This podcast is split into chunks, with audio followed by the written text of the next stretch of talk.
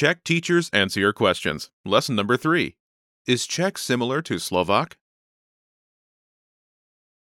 Is Czech similar to Slovak? And are they mutually intelligible? At CzechClass101.com, we hear these questions often. Imagine the following situation Ben Lee is at a second-hand shop with his friend, Lukasz Lohotak. He finds an old book, but he has trouble reading it. He asks Lukasz, Is this in Czech? Je to v češtině?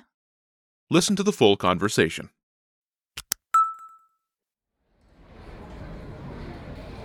Je to v češtině? Ne, to je ve slovenštině. Once more with the English translation. Je to v češtině? Is this in Czech? Ne, to je ve slovenštině. No, it's in Slovak. Why Ben immediately thought of Czech upon seeing the old book at the shop is based on the fact that Czech is similar to Slovak in many ways. For one, both come from the Czechoslovak, or the Československé. subgroup within the West Slavic languages. Czech is closely related to Slovak, so that speakers of each language can readily understand each other without much effort. In linguistics, this is referred to as mutual intelligibility, or Vzájemná srozumitelnost.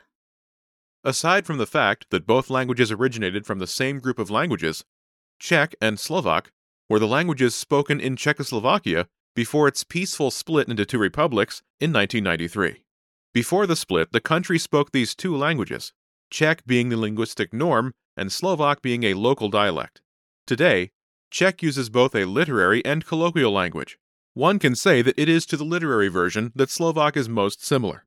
That said, Slovak grammar is a bit simpler than that of Czech. In terms of orthography, or Pravopis.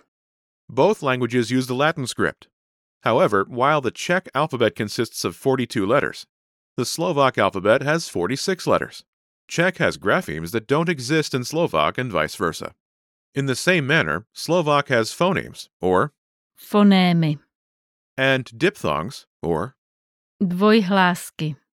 These do not exist in Czech. It's also interesting to note that while the two languages come from the same roots, the vocabulary of both languages is slightly different. A word may exist in both languages, but in most instances, they are simply a case of false friends, or, Falešní přátelé. according to sources, Czech has a high intelligibility of Slovak, which means that if you have a strong foundation in Czech, understanding Slovak shouldn't be much of a problem.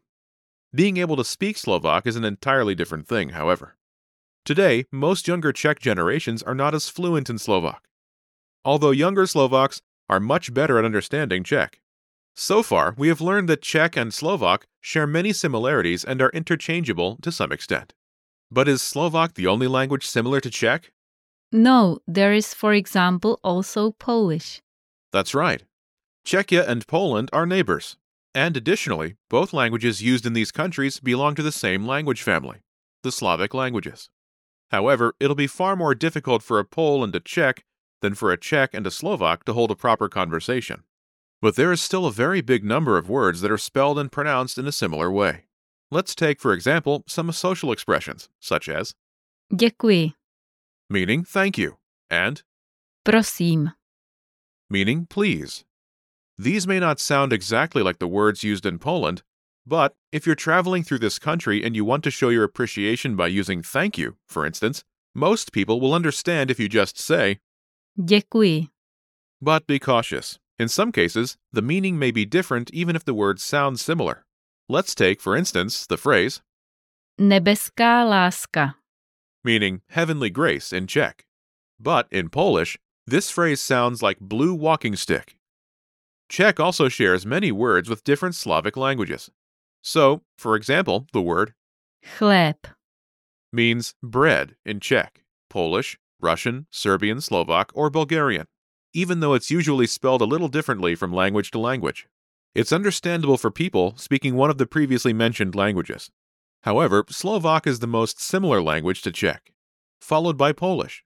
The rest of the Slavic languages still have some similarities, but not as many as those two languages. We mentioned before that Czechia and Slovakia formed Československo. or Czechoslovakia in the past. We also discussed that these countries split into two sovereign states after 1993. But did you know that Czech remained a popular foreign language in Slovakia? Both countries are on very friendly terms up to today, and Czechia is a popular destination for Slovak people for university. Therefore, while traveling through Slovakia, you may have no issues communicating with the locals if you speak the Czech language. Do you have any more questions? We're here to answer them. Naschledanou. See you soon.